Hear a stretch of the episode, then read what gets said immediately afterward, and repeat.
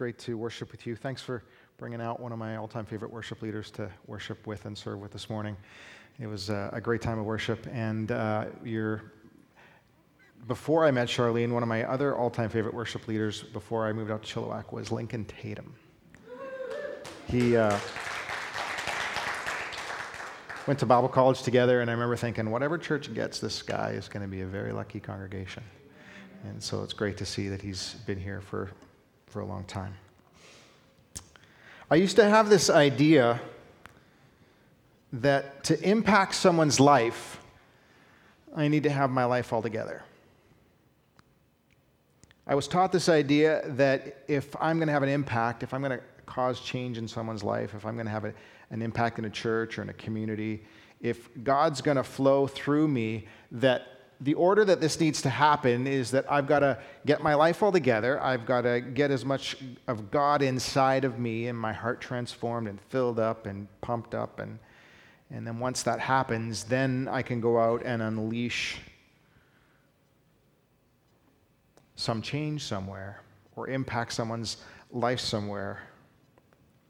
And, and I remember being taught this that, that the way that we train missionaries, the way that we prepare people to go to the field, the way that we prepare people to have an impact is to, to get away and get some education for 10 years or five years or training and, and, and, and, and have as much input before we have output.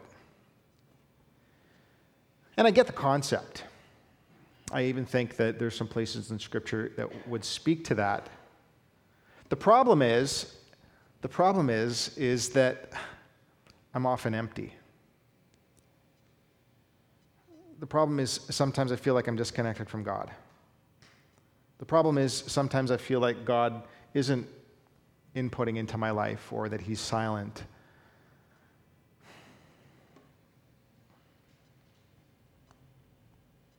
I'm also taught this idea that that we want to have an impact somewhere, we have to have this altruistic motivation. That it's got to be all about the person that we're going to help and not about me as the helper. And again, I get the selflessness of that idea, and it even sounds pretty biblical.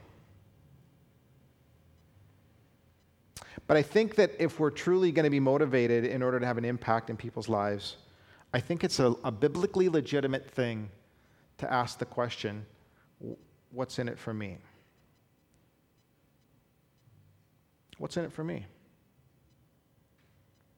Might sound uh, a little bit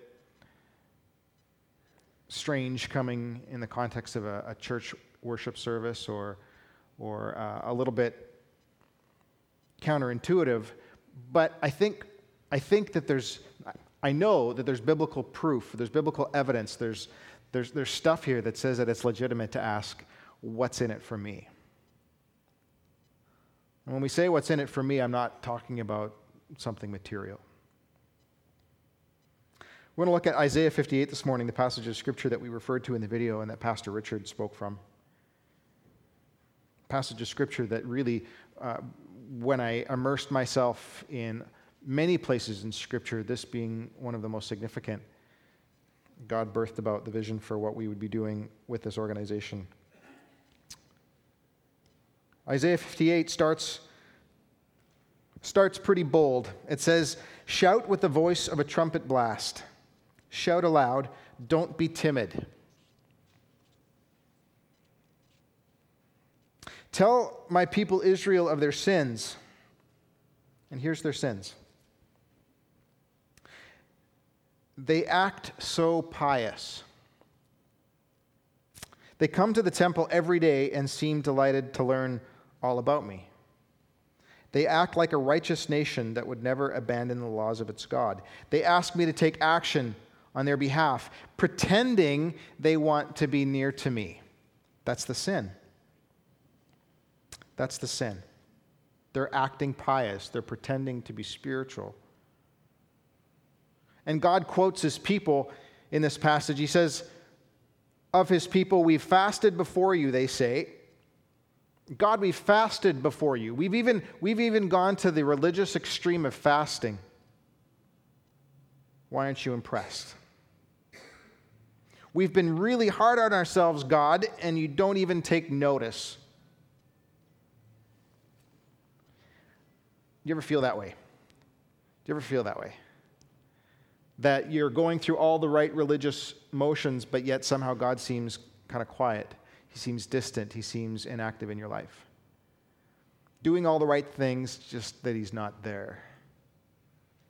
And I, I read this passage of Scripture, or really noticed it for the first time in my life, where that, that, that was a description of my spiritual life, where, where I was doing all the right spiritual things. I was in ministry, I was a pastor, I was reading the books, I was, I was going through the religious motions, but yet God seemed just pretty quiet. And then I looked around me, and other spiritual leaders were saying the same kinds of things that God was inactive in our churches, that we're that as a, church in North America, we have all the spiritual tools at our, in our hands to be affecting change and to bring spiritual life into our congregations, in our churches, in our lives, yet churches seem more and more empty. Our lives seem more and more empty. We're religious, but not effective. God says, I'll tell you why. I'll tell you why. It's because you're fasting to please yourself. Even while you fast, you keep on oppressing your workers. What good is fasting when you keep on fighting and quarreling? This kind of fasting will never get you anywhere with me. But instead, this will. Verse 5, it says, Humble yourself. You humble yourself by going through the motions of penance, bowing your heads like reeds bending in the wind you dress in burlap, cover yourself with ashes. Is this what you call fasting? Is, is this what you think will please the Lord? Yeah, I would think that. I would think that. If I was going to that kind of an extreme of, of, of religious discipline, yeah, I would think that would make God happy. I think that that would make God turn and show his face and be active in my life, fill me up. Verse 6, God says, No, no. This is the kind of fasting that I want. This is the kind of spirituality that I want. Here it is Free those who are wrongly imprisoned, lighten the burden of those who work for you, let the oppressed go free, and remove the chains that bind people. He goes on to describe this religion this fasting. Share your food with the hungry. Give shelter to the homeless. Give clothes to those who need them. And this, this is, and do not hide from your relatives who need your help. It's interesting that he lumps our relatives in with other people who we try to avoid sometimes in our lives. He describes a faith and a religion, a spirituality that I didn't grow up understanding. Because I grew up with the understanding, as I shared before, that I get my life right together spiritually and then I have what I need in order to go out and impact people's lives. No, that's not a kind of spirituality that pleases the Lord. What pleases the Lord is, is how, we, how we treat the least of these. And verse 8 answers the question what's in it for me? What's in it for me? If we spend ourselves on behalf of the hungry, what's in it for me? He says, then, ah, then your salvation will come like the dawn and your wounds will quickly heal. Your godliness will lead you forward, and the glory of the Lord will protect you from behind. Then you will call, and the Lord will say, Yes, I'm here. He will quickly reply. That's what's in it for you. he, he is what is in it for you.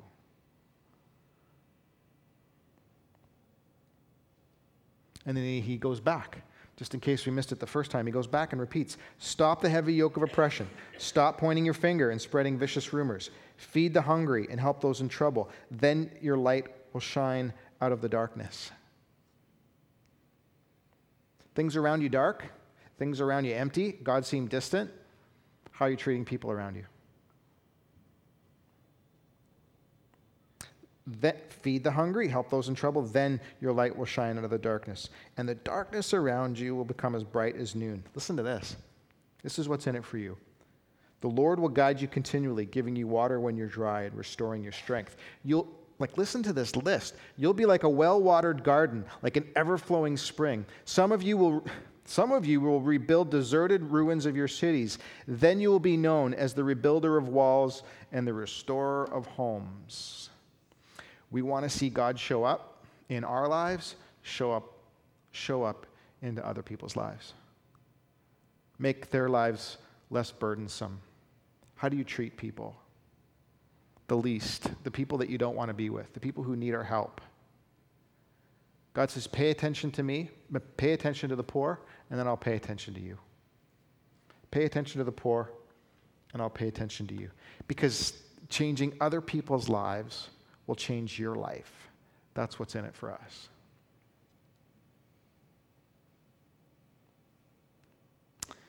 Uh, just this last over the last couple of years, my dad's been in the process of retiring, and he was he ended his career as a vice president for Rogers Media in in BC, and he had a, a long, great career in the corporate world, and. Uh, and was, was getting to that place where he was retiring, and I thought, oh man, how is, like, like many people who retire, how's he going to do with that?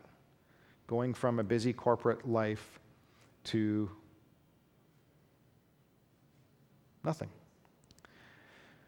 And so I started to ask him, some of you are smiling in the room because you kind of remember what that was like or know what that was like.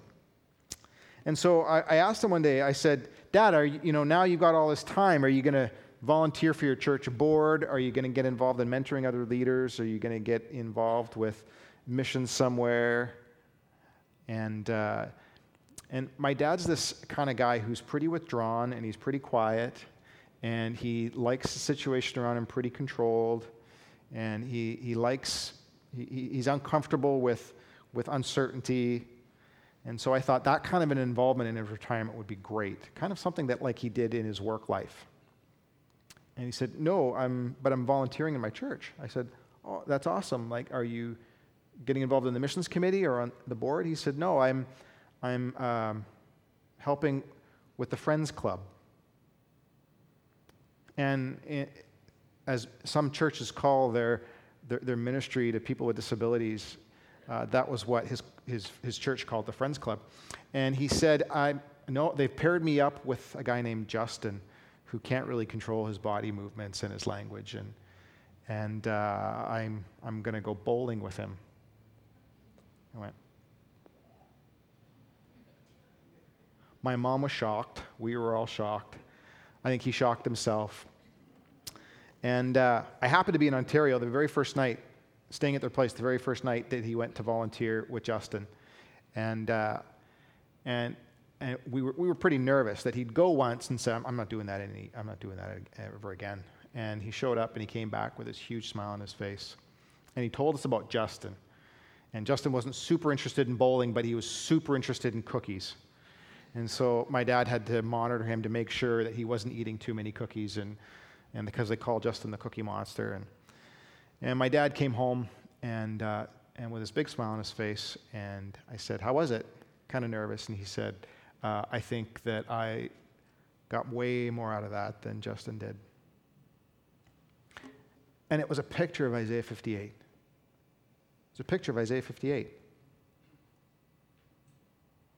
What's in it for us? What's in it for us is the presence of God. That's what's in it for us. And any of you who have been to Kenya on any of your trips or serve in any capacity where you're having to sacrifice your time, your money, your effort, your skills, whatever it is that you're sacrificing, have probably come back with the same story that you get more out of it than they do. That's what's in it for you. You getting more out of it. Coming back saying, I got more out of it than I gave, is Isaiah 58 being lived out in your experience.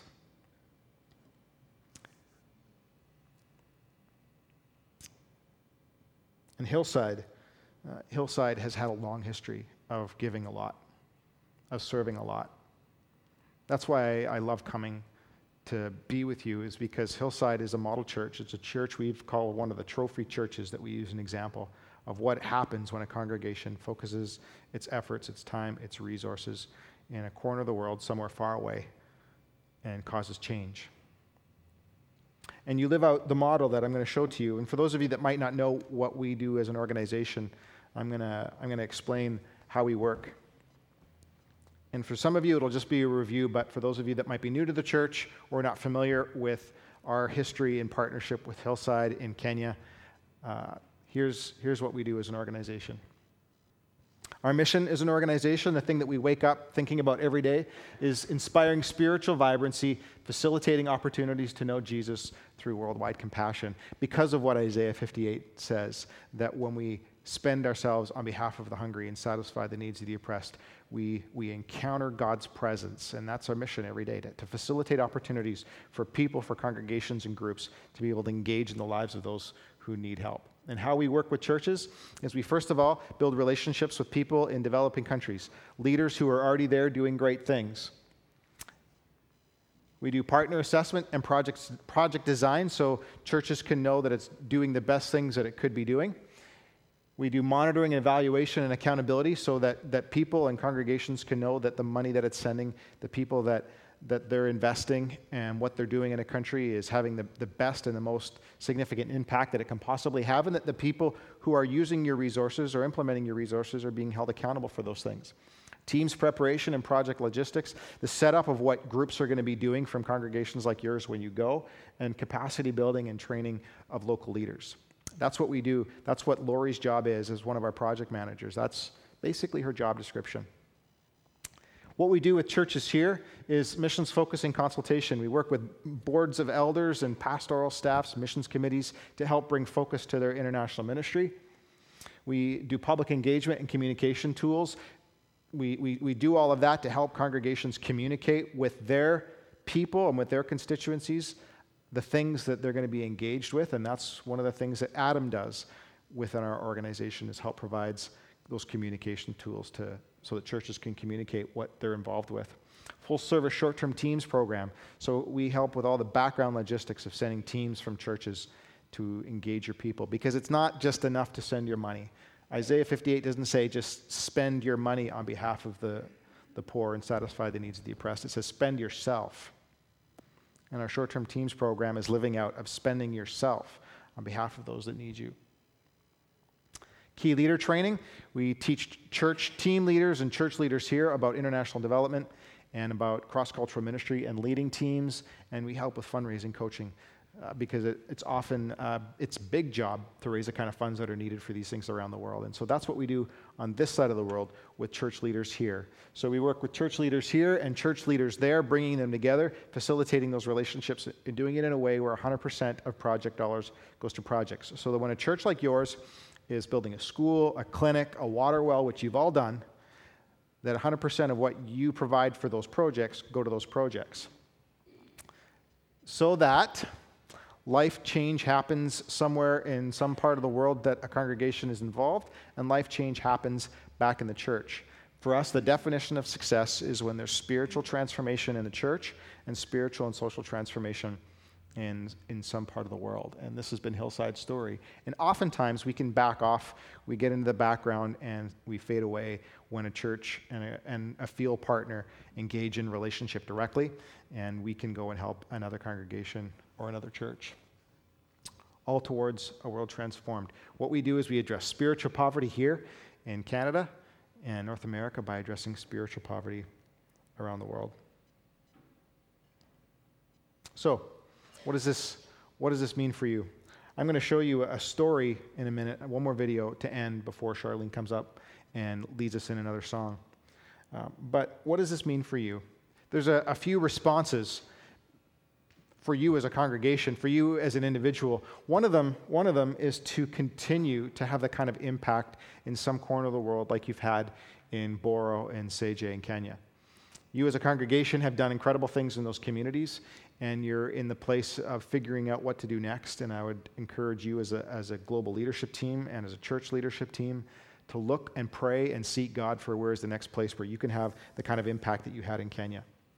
Another way for you to engage or to do something about what you've heard this morning is to volunteer for the bread ministry. There you go. This whole sermon was about trying to find someone for the bread ministry.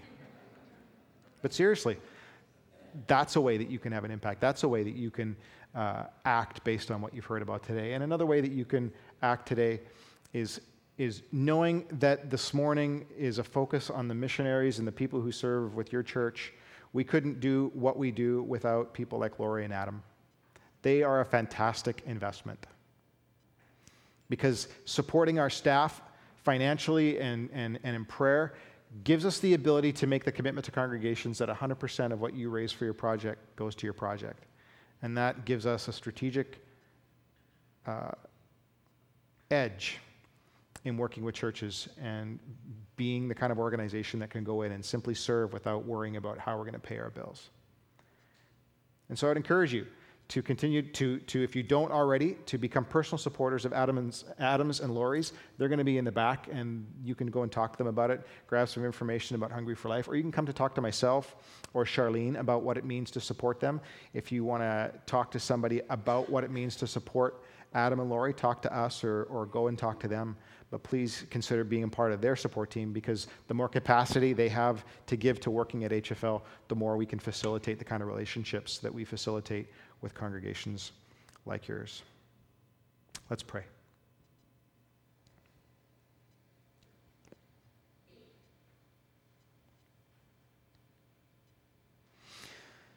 Oh, God, it's just so good to be a part of your kingdom. It's so good to be a part of your people.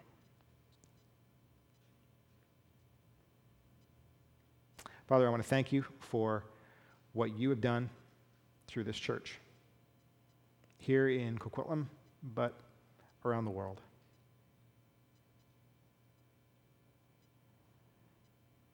God, I pray that as this church continues to seek out ways of making an impact, that you would direct them and guide them to show them where you, you want them to be. Not just because of what you want to do through them as a church, but because of what you want to do in them as a congregation.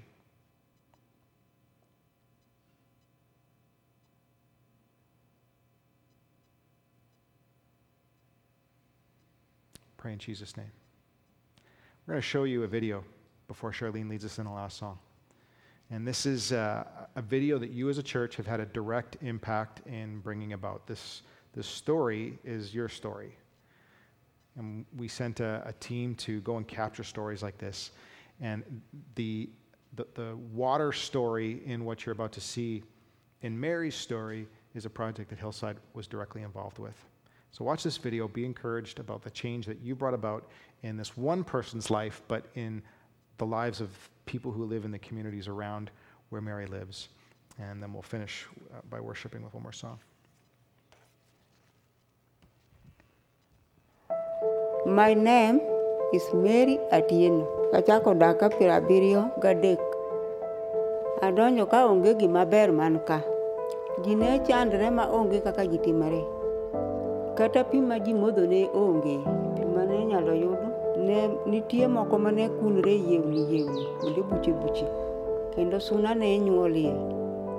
Rach mane nitie nokelo tuo ma ich gi malaria.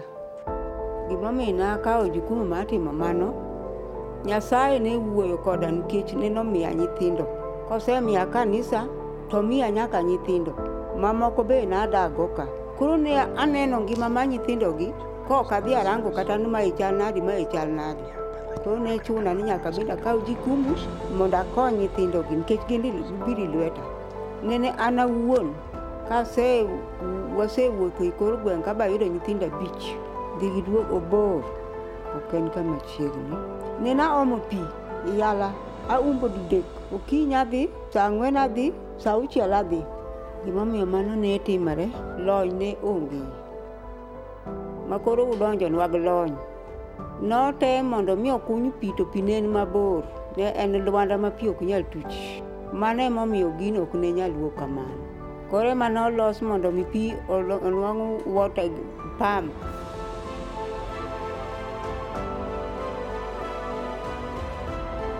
Pi kane obiro kosewuok yala odonjo ka ne ji mor kendo ne gin gi konyruok. Nikech koro gin nwang'o pi ma gimodho gin nwang'o kaka giluokore inwang'o kaka nyithindo bende nyalo modho. Nabedo gi mor ahinya ka wanyalo yudo pi nikech ne en gweng' ma onge pi. Kendo gimiyo waneno ler. Omiyo sani wan malo nikech koro kara wabende gweng' mane nyalo losre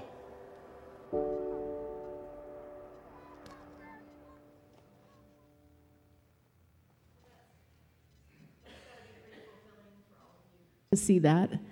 Um, it was really an incredible blessing to be there with Mary. Um, and even just recently, I was back in Kenya in August, and it's pretty incredible what this church has managed to change in that